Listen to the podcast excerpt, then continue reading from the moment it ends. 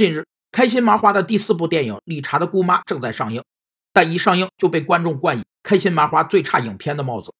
有评论指出，理查的姑妈还在使用开心麻花惯用的性别转换和一夜暴富的套路，导致观众审美疲劳。审美疲劳原是美学术语，指的是对审美对象兴奋减弱，不再产生较强的美感，甚至厌弃。现在则指对任何人或事物失去兴趣，甚至产生厌烦或麻木的感觉。心理学认为。当刺激反复以同样的方式、强度和频率呈现时，反应就开始变弱。对一个人来说，好奇感是心理认知和感知的原动力。如果一件事或行为长期出现在眼前，就会失去好奇感，那么潜意识就会让头脑或意识转去发现可重新唤起好奇感的事物或行为，这就是审美疲劳。有业内人士指出，由于开心麻花的业务单一，一部电影的不佳表现会导致公司业绩不稳定的预期加强。进而影响其登陆资本市场。